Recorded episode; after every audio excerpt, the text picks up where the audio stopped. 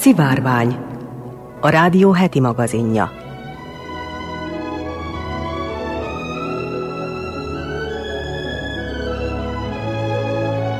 Köszöntöm a szivárvány hallgatóit, Molnár Eleonóra vagyok, színes magazin műsorunk szerkesztője.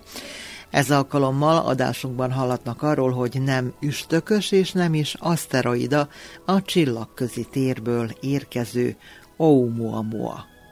Hírül adjuk, hogy a NASA kutatói meghatározták a Mars magjának méretét, valamint arról is szólunk, hogy furcsa hangokat rögzítettek a Marson.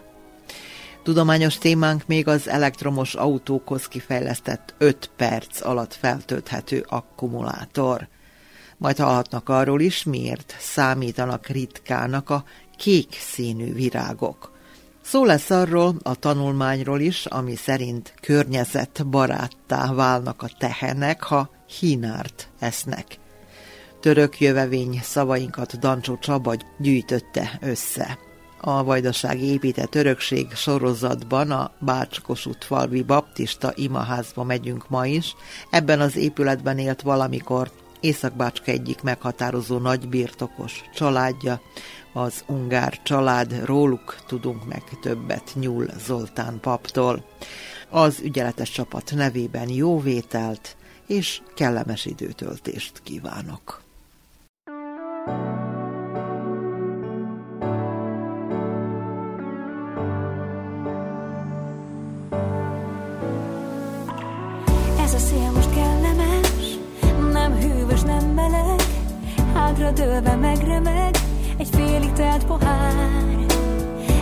Év már túl kevés, de belőle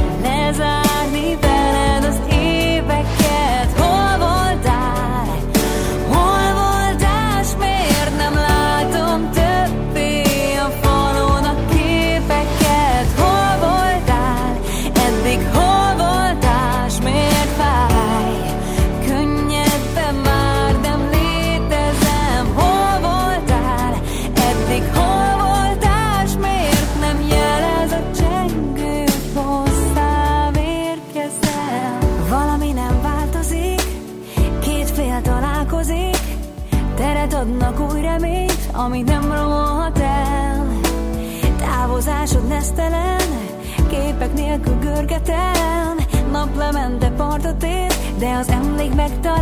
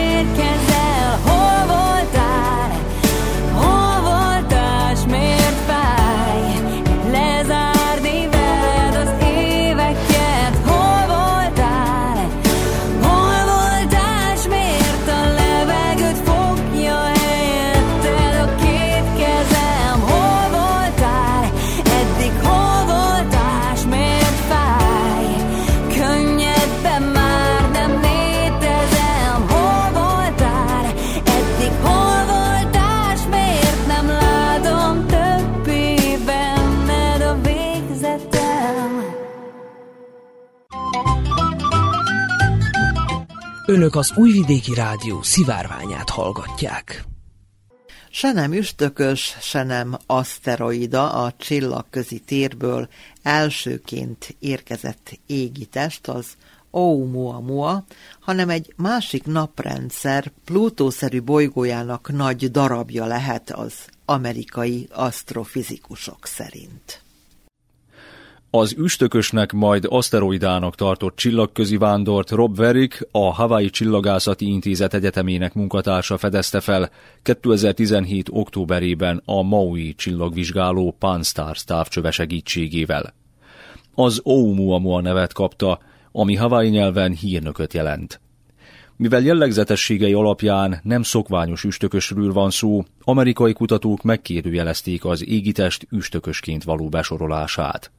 Stephen Dash és Ellen Jackson az Arizonai Egyetem asztrofizikusai a Geophysical Research Planets című folyóiratban írta le az Oumuamua-t, meghatározva számos jellegzetességét, amelyek megkülönböztetik egy szokványos üstököstől. Sebességét tekintve az égitest a vártnál kicsit lassabban lépett be a naprendszerbe, ami azt jelzi, hogy nem szágulthatott a csillagközi térben egy milliárd évnél régebb óta. A palacsinta formájú, korábbi kutatások szerint szivar alakú égitest jóval laposabb, mint más ismert naprendszeri égitest. Olvasható az Arizonai Egyetem közleményében.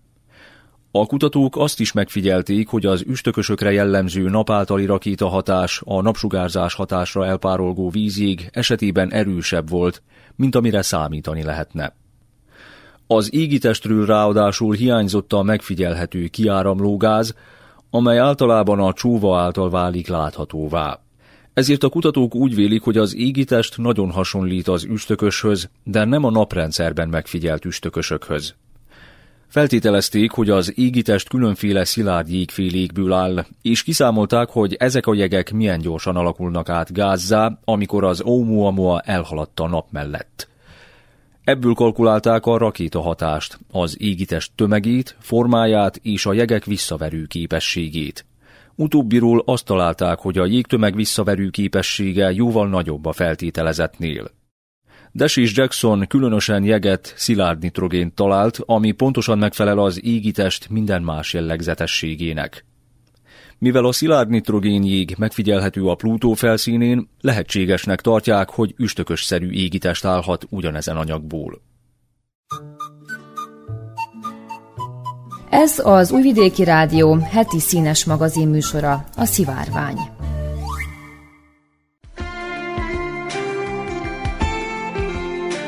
Egy csöpp tudomány.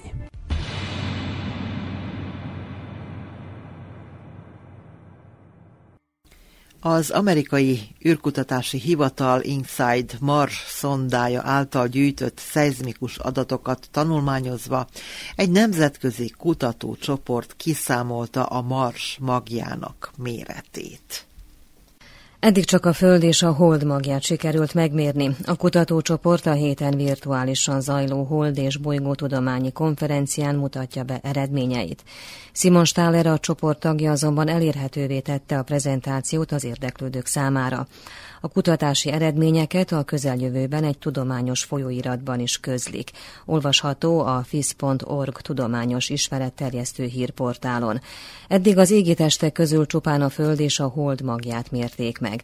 Az ilyen mérésekhez a kutatók szenzorok szeizmikus adatait használják, amelyek érzékelik a földrengések okozta morajlásokat. A NASA 2018-ban indította útnak az InSight missziót, amelynek Leszálló egysége sikeresen landolt a Mars felszínén. Az űreszköz fő feladata olyan adatok gyűjtése, amelyek segítségével a szakértők jobban megérthetik az égitest belső struktúráját. Az Insight egyik műszere egy francia szeizmométer, amely 2019. április 6-án észlelt először gyenge, de világosan érzékelhető rengést a Marson. Eddig a fedélzetén lévő szenzorok mintegy 500 marsrengés szeizmikus adatait jegyezték fel.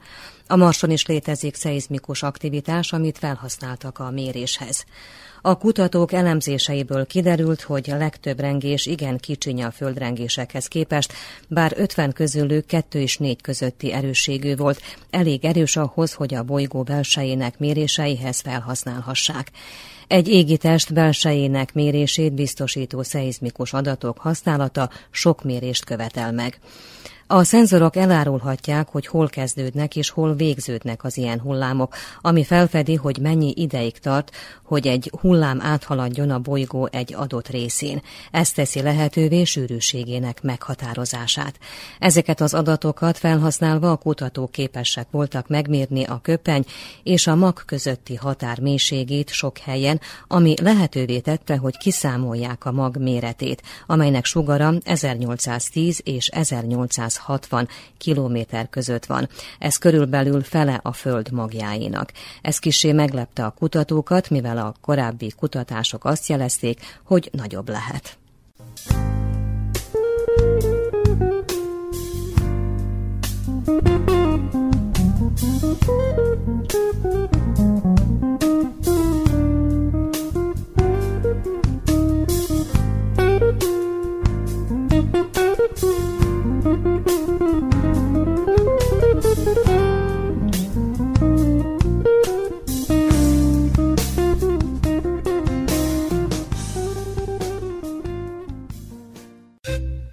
Önök a szivárványt hallgatják.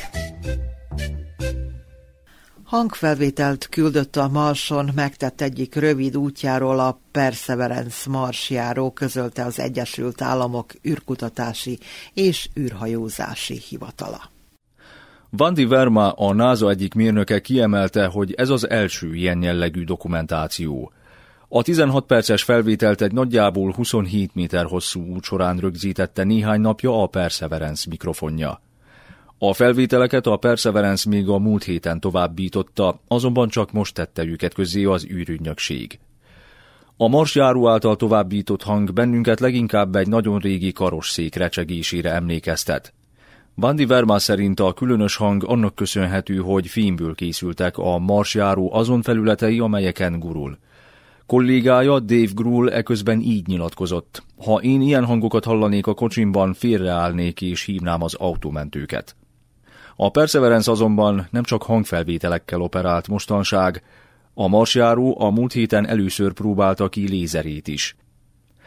Az egy tonnás hatkerekű jármű több mint 470 millió kilométer megtétele után Február 18-án számos kockázattal teli manővert követően landolt a Marson a 250 méter mély Jezero kráterben.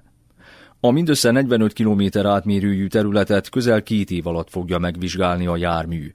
A tervek szerint egy teljes marsi évig, egészen pontosan 687 földi napig dolgozik majd a bolygón, ahol a mikrobiális élet nyomai után kutat majd.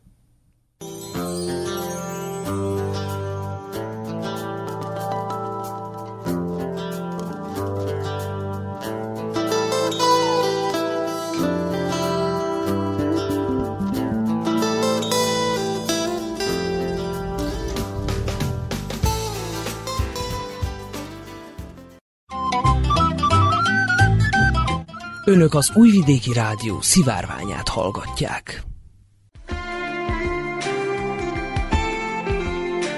Egy csöpp tudomány.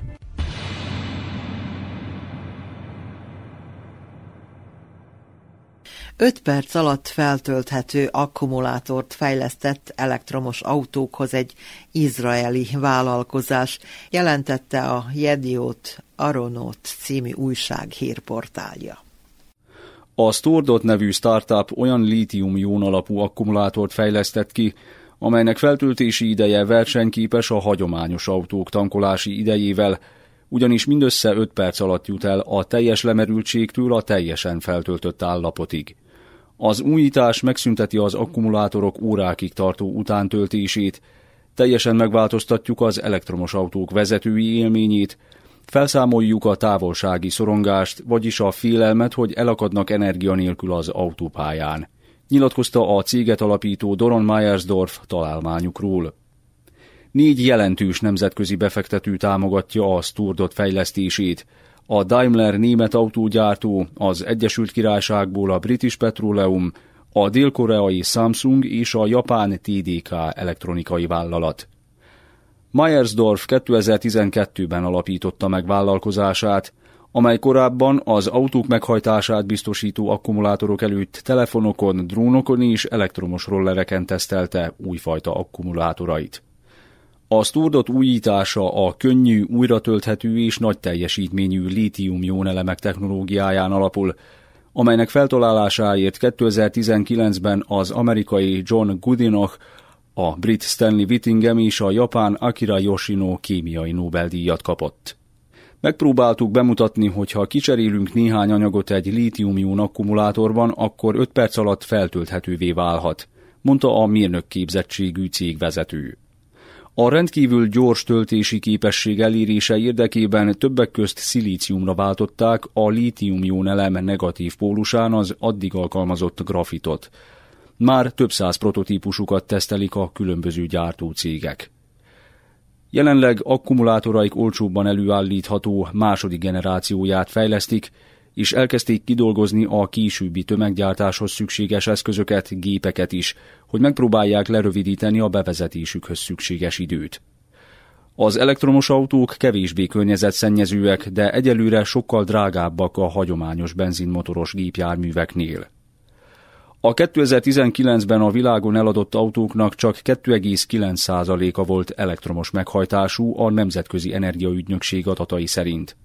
Az új generációs akkumulátorok bevezetését késleltetheti, hogy át kell alakítani miattuk a már felállított töltőállomásokat, amely kapacitásuktól függően 1500 és 10 ezer dollár közötti összeget jelenthet állomásonként. Ráadásul élettartamuk csak 3000-3500 feltöltést biztosít, és előregedésük utánra ki kell dolgozni a lítium-ion akkumulátorok újrahasznosításának rendezését, ahogy azt a savas akkumulátorok esetében is megtették.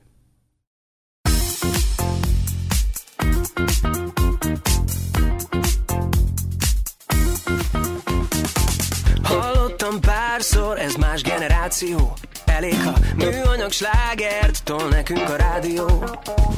Azt mondták rólunk, hogy egy pláza nemzedék. Minden, amit ott megkapsz, nekünk az lesz elég.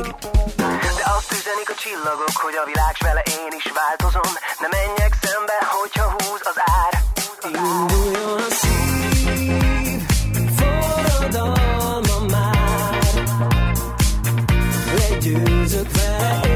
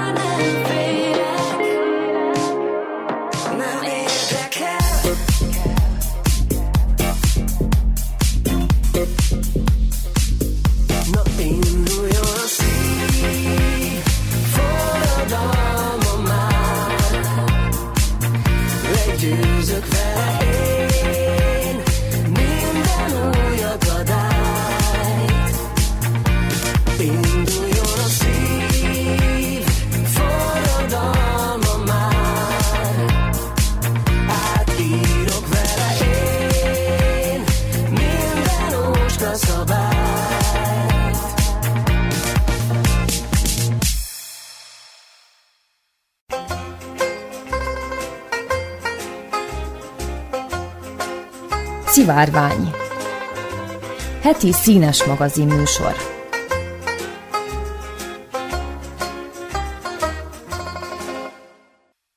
Elgondolkodtak már azon, hogy miért számítanak ritkának a kék színű virágok?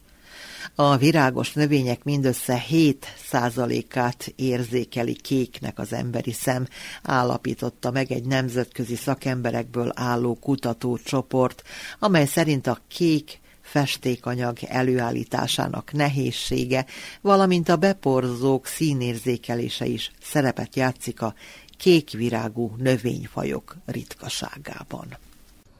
Másként érzékelik a színeket a beporzók, mint az ember. A virágtulajdonosok egyik legnagyobb adatbázisából származó információk elemzésével a kutatók arra jutottak, hogy azok közül a növényfajok közül, amelyeknek a beporzását döntően a szél vagy az eső végzi, egyetlen egynek a virágát sem észleli kékként az emberi szem, olvasható az egyetem közleményében. Ezzel szemben a döntően rovarok és madarak által beporzott virágos növények 7,5 százalékának a virágát látják kéknek az emberek. Ez a különbség azt sugalja, hogy a beporzó organizmusok színérzékelése jelentősen befolyásolja a virágok színének kialakulását az evolúció folyamán, mondta Anke Jencs az egyetem professzora. Az emberi szemben három típusú fotoreceptor található. Ezek a vörös, a zöld és a kék fényre reagálnak. A méhek ezzel szemben kevésbé érzékenyek a vörös színekre, kevésbé tudják megkülönböztetni a sárgát sárgát és a fehéret, ugyanakkor különösen élénken észlelik a kék árnyalatokat. Nagyon megterhelő a növények számára a kék pigment előállítása. A méhek tehát a többi beporzó csoporthoz és az emberhez képest is másként látják a virágos növények színeit. Különösen vonzódnak a kék virágokhoz, magyarázta Jencs. Mindezek fényében felmerül a kérdés, Hogyha a méhek ennyire vonzódnak a kék virágokhoz, akkor a rovarok és madarak által beporzott növényfajoknak miért csupán a kis százaléka rendelkezik kék virággal? A szakemberek komplex válaszsal szolgálnak a kérdésre. A kék virágpigment előállítása annyira bonyolult a növények számára, hogy csak azok a fajok hoznak ekkora áldozatot, amelyek egyébként is áldász küzdelmet vívnak egymással a beporzók figyelméért. Néhány magas hegyi területen, például az Alpokban vagy a Himalájában az éghajlati viszonyok különösen barátságtalanok a rovarok és egyéb beporzók számára. Azoknál a virágos növényeknél, amelyek fajgazdag füves vidékeken honosak és gyakran tápanyag szegény talajban kell túlélniük, a kékvirág előnyös tulajdonság, mert a beporzók számára még nagy távolságból is kitűnik a többi faj közül. A szakemberek arra figyelmeztetnek, hogy a természetes területek felélése és a mezőgazdasági termelés erősödése sok esetben nem csupán a rovarok pusztulásához járul hozzá, hanem tovább csökkenti a kékvirágú növények amúgy is elenyésző arányát.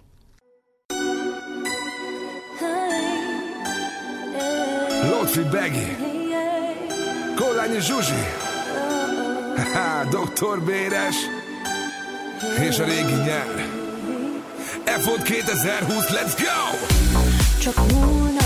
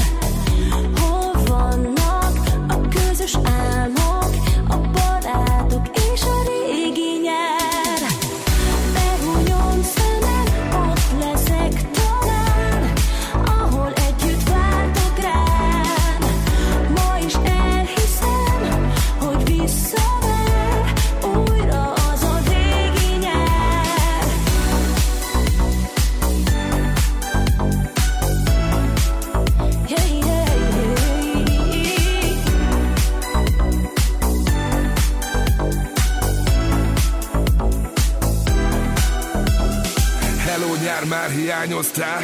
Semmit se változtál. Behunyom a szemem és ott leszek Ahogy a fröccsökből csinálunk árvizet. Nincs kontroll, mindenki az emberünk. Ahogy a fesztiválokon majd elveszünk Úgy kerülünk elő, hogyha itt a reggel Mosolyogva, üres zsebbel Újra együtt, fel a kezeket Örökre elmentjük együtt ezeket. Egyszerre dobban a szív Mindenki rám szalad majd ez a beat. Mint egy rap, letépjük a láncot. Az F-oldon folytatjuk a táncot. Egy live nyom együtt az utókornak Úgy adjuk, mintha nem lenne holnap.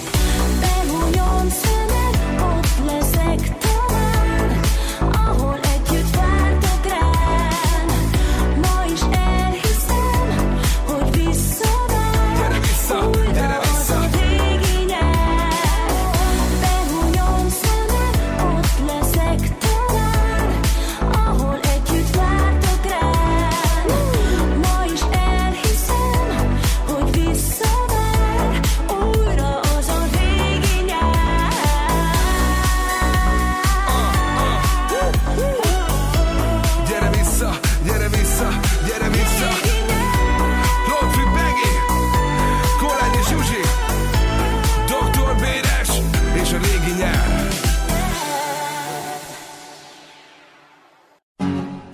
Önök az Újvidéki Rádió szivárványát hallgatják. A folytatásban egy tanulmányt hallhatnak arról, hogy környezetbaráttá válnak a tehenek, ha hínárt esznek. 82 százalékkal kevesebb metánt bocsátottak ki azok a szarvasmarhák, amelyek kis mennyiségű hínárral dúsított takarmányt kaptak 5 hónapon át, derült ki az új tanulmányból, amelyet az MTI is ismertetett. A PLOS ONE című folyóiratban publikált kutatás egy olyan korábbi vizsgálatra épült, amely azt mutatta, hogy a hínár képes csökkenteni a tehenek metán kibocsátását rövid távon. Ehhez képest most már arra is bizonyítékot szereztek, hogy a hínárral etetés hatékony módszer az üvegházhatású gázok csökkentésére, és hogy ez a jótékony hatás hosszú távon megmarad, mondta Ermias Kebrid, a Kaliforniai Egyetem Davisi kampuszának kutatója. A tehenek a gyomrukban lévő mikrobák révén termelnek metánt a rostban gazdag táplálékuk emésztésekor egy fermentációhoz hasonló folyamat közben. A metán ugyan a széndiokszidnál rövidebb ideig marad meg a légkörben, ám több mint 30-szor hatékonyabban fogja fel a hőt, azaz ennyivel erősebb üvegházhatással bír, mint a széndiokszid. Az Asparagopsis taxiformis nevű hínárfaj az, amely képes részben semlegesíteni a tehenek gázkibocsátását. Az Egyesült Államok károsanyag kibocsátásának 10%-áért a mezőgazdaság felelős, a szarvasmarhák böfögése és kisebb részben bélgáza révén felszabaduló metán miatt. A klímavédelmi aktivisták egy része ezért a húsfogyasztás visszaszorításáért kampányol, ám a kutatók szerint a jelenlegi hústermelést klímabarátabbá lehet tenni pusztán azzal is, hogy hínárral keverik a szarvasmarhák takarmányát. Kebreit és kollégái két évvel ezelőtt már azt is megállapították, hogy a hínára letetés nincs hatással a tehenek tejének ízére. A mostani húsmarhákon végzett vizsgálat szerint a hínár nem befolyásolja az állatok húsának ízét sem. A szakemberek szerint a következő kihívás az lesz, hogy biztosítani kell a gazdák számára a megfelelő mennyiségű Asparagopsis taxiformist.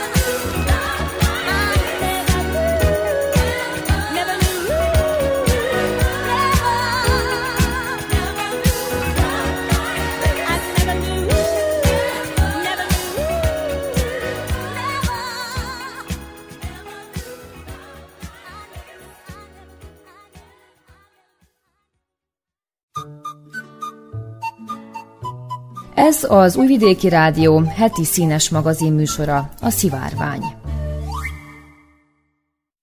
480 évvel ezelőtt foglalták el a törökök Budavárát.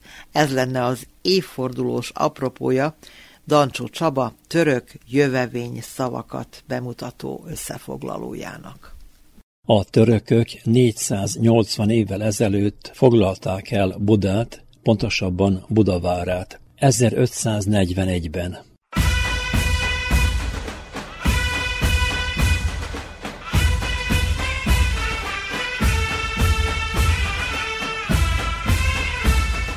Ekkor kezdődött a hódoltság kora Magyarországon.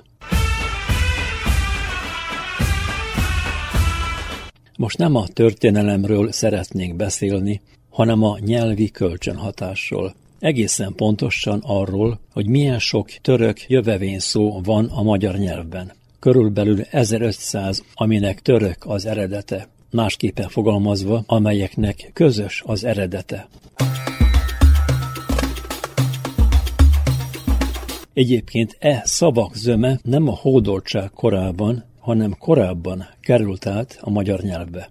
A magyarság kettő és fél-három évezrednyi önálló élete során igen széles körű török kapcsolatok épültek ki.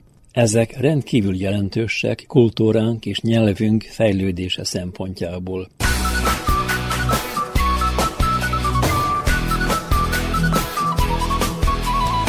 Pomozi Péter, a Magyar Nyelvtörténeti Kutatóközpont vezetője, sok érdekes részletet ismertetett. A legkorábbi jövevényszó rétegek iráni vagy törökös jellegű jövevényszavak. A nyelvtörténeti irodalomban nagyon gyakran találkozhattuk azzal, hogy honfoglalás előtti, honfoglalás kori vagy kései török jövevényszavaink, azonban nagyon fontos azt hangsúlyozni, hogy ez nem azonos az oszmán török vagy az új török nyelvvel, itt nagyon sok altái nyelvcsaládba tartozó ö, törökségi nyelvről van szó, amelyet így összefoglalóan török jövevényszavaknak nevezünk. Ez még az Urál-hegység tájain kezdődhetett, amikor az ős-ugor közösség kapcsolatba kerülhetett török nyelvű népekkel.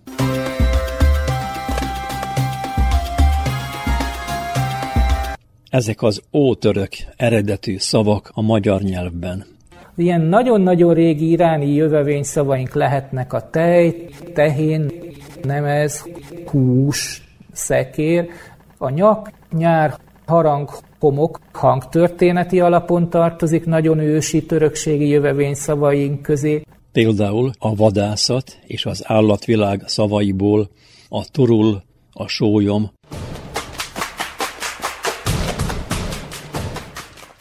Az állattenyésztés témájában ökör, kecske, disznó, vájú, sajt, túró, ól, a mezőgazdaságot érintő szavak, eke, őről, alma, körte, dió, szőlő, bor.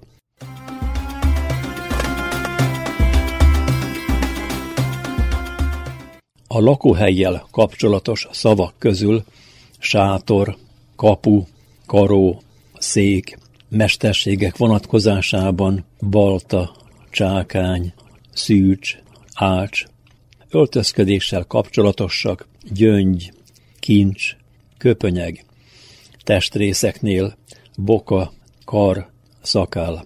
Ó török eredetű még például a béke, a bér, bölcső, a barom, aminek eredeti jelentése vagyon.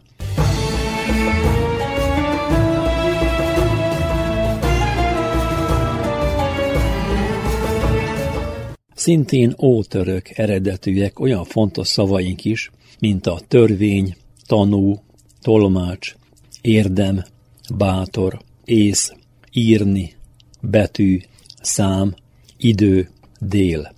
Vallási jellegű szavaink között ótörök származású, az ősi üd, aminek jelentése szent vagy kitűnő, és amiből az üdvös és az ünnep szavunk származott, üd nap, azaz szent nap. Továbbá a táltos, bölcs, iráni eredetű szavak, amikor perzsa kereskedőkkel érintkezett a magyarság.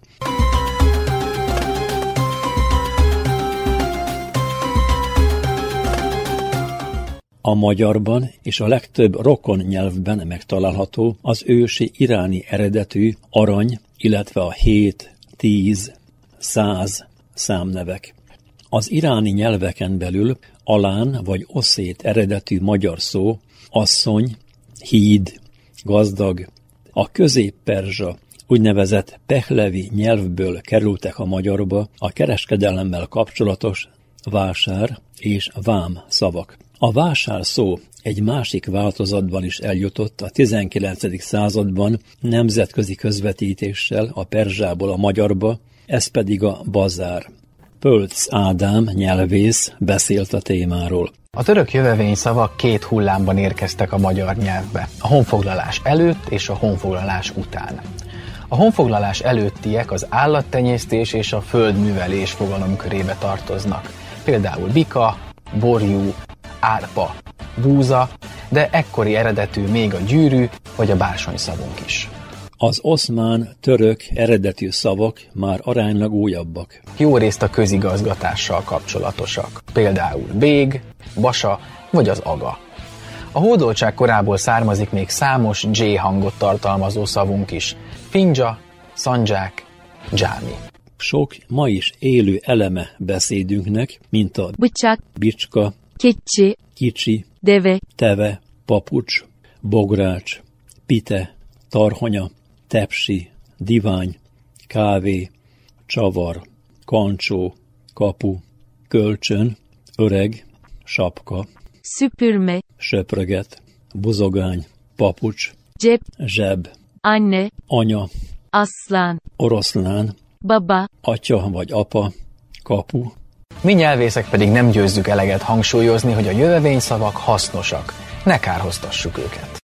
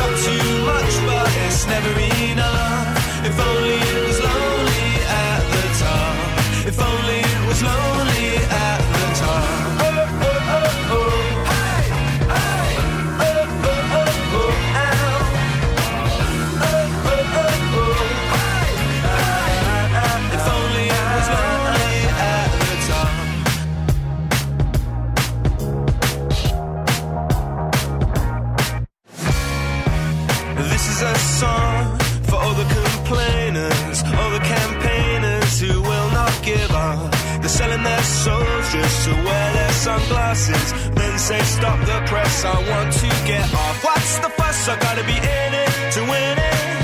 I want pride, but I know I'll never get it.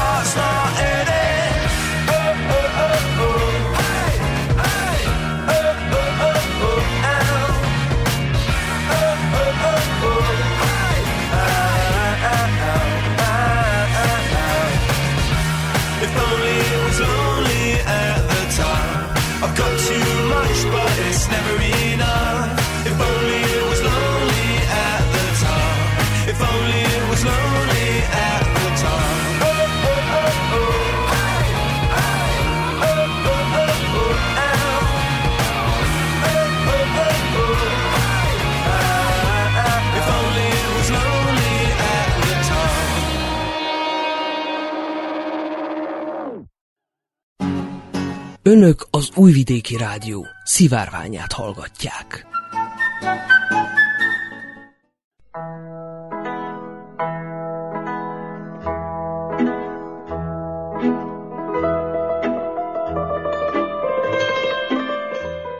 Vajdaság kuriózumai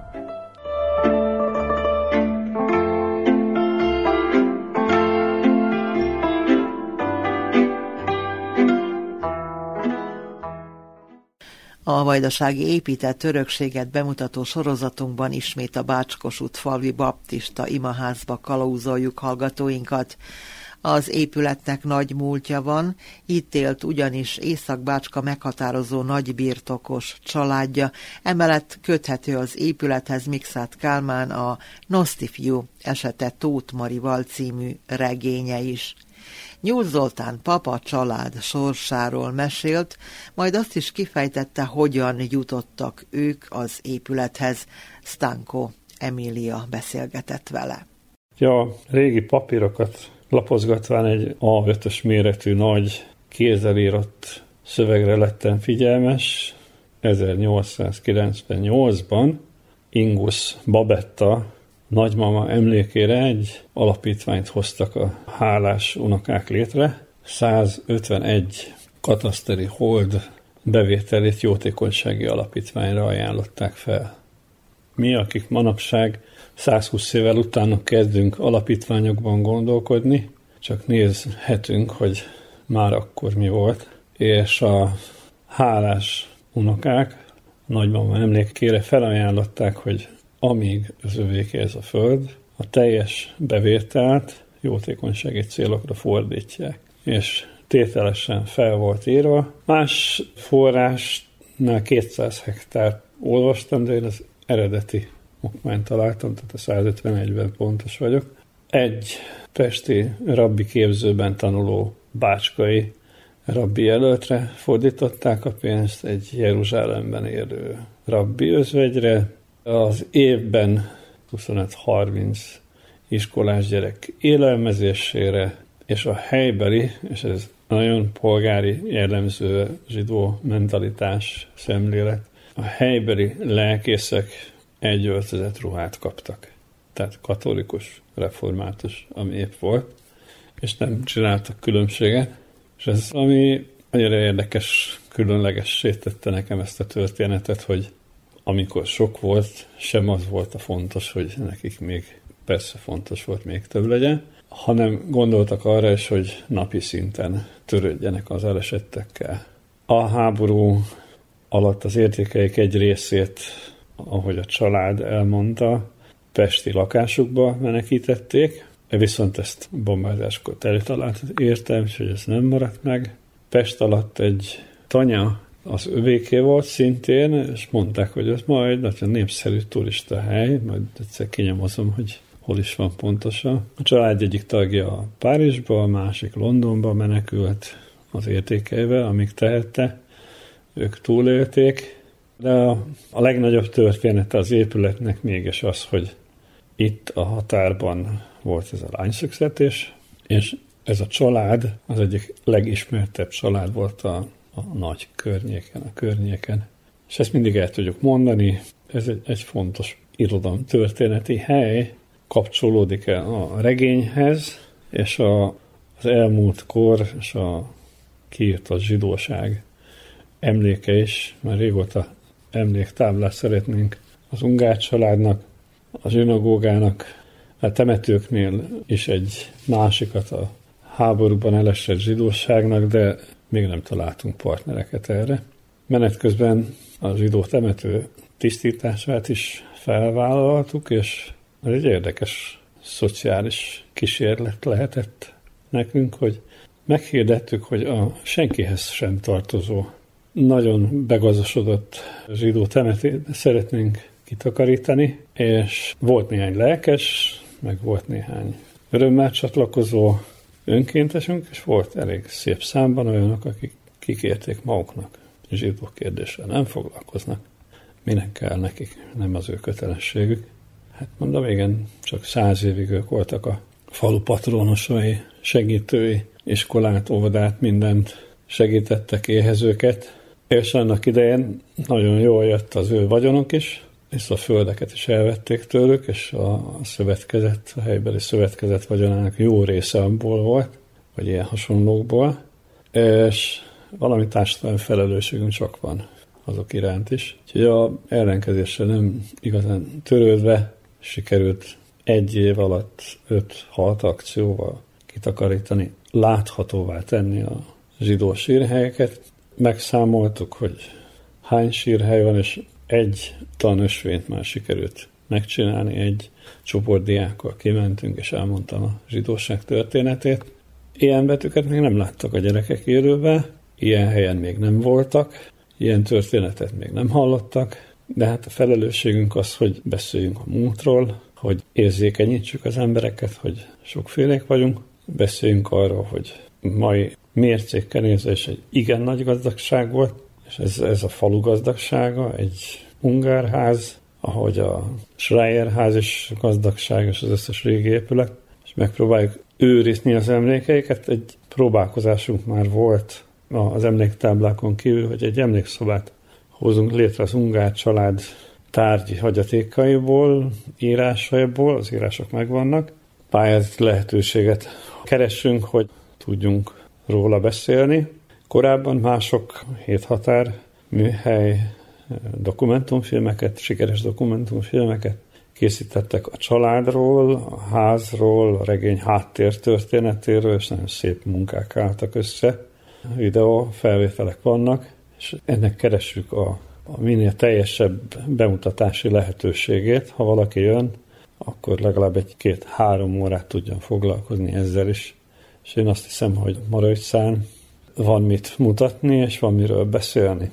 Menet közben egy magyarországi turista iroda Szabadkán irodát nyitott, és vajdasági emlékhelyek és látogatási helyeket készítettek, és készült is egy félnapos program Moravicára, pontosan a vírus kitörés előtti hetekben iktatták be hivatalosan is a, a kínálatukba, hogy Bács Kossuth falva nevezetességei, így Kossuth szobor, Ungárház, református templom, 9 plusz 1. Amiről lehet igazán beszélni, jött a vírus és elvitte.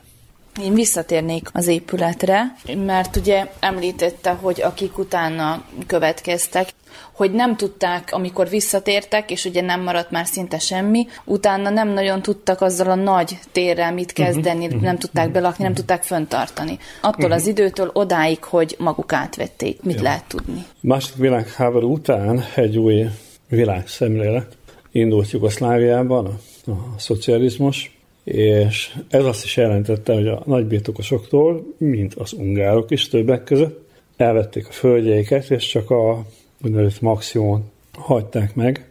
Ez volt az egyetlen bevétele a bárói családnak.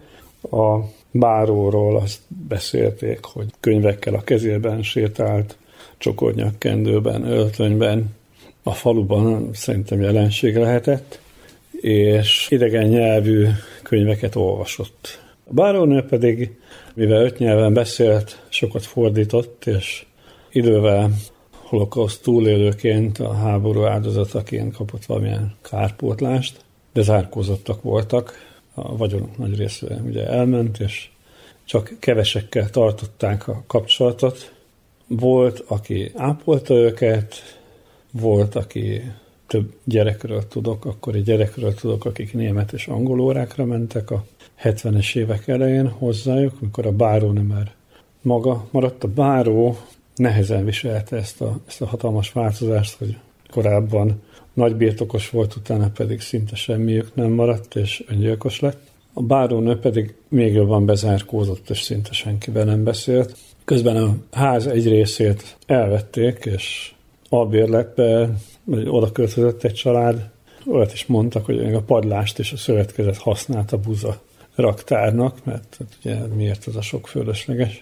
Hát biztos, hogy a gerendák meghajlottak, és az épület ment lassan, de ment tönkre. Mi már csak a nyomait találtuk a, a valaha szép nagy helynek és a, a tereknek, amikor már minden tönkrement, a zsinagógát hamarabb lebontották, talán másik ungárház, amelyik egy darabig óvoda volt, azt is lebontották, ez, ez az egy épület maradt a zsidóság, patinásabb épületek közül, plusz a Sejenház, akkor jött a kérdés, hogy mi lesz. Meghalt a bárónő, és az épület ment tönkre, ablakok törtek, ajtókat feszítettek, és még amit vihető volt, vittek volna, akkor álmodtuk meg mi, hogy ez az épület nekünk kell. Egy olyan közösségi ház, ahol, ahol nagy terek vannak, sok szoba van, és nagy udvar. Mi nagy programokat tartottunk a 80-as, 90-es években, segélyezési programok, gyerektáborok, találkozók, hétvégi rendezvények, és azt mondjuk, hogy ezt a sok rendeltetésű házat a Jóisten nekünk tartotta fenn. A Bácskosút falvi baptista imaház bemutatásáról szóló összeállításunk harmadik és egyben utolsó részét a jövő héten sugározzuk.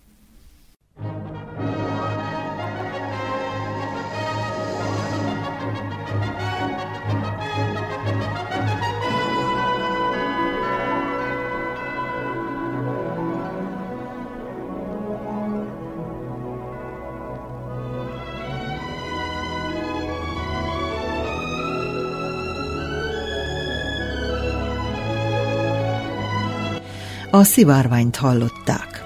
Heti színes magazin műsorunkkal egy hét múlva jelentkezünk ismét. Az ügyeletes csapat nevében Molnár Eleonóra köszöni figyelmüket.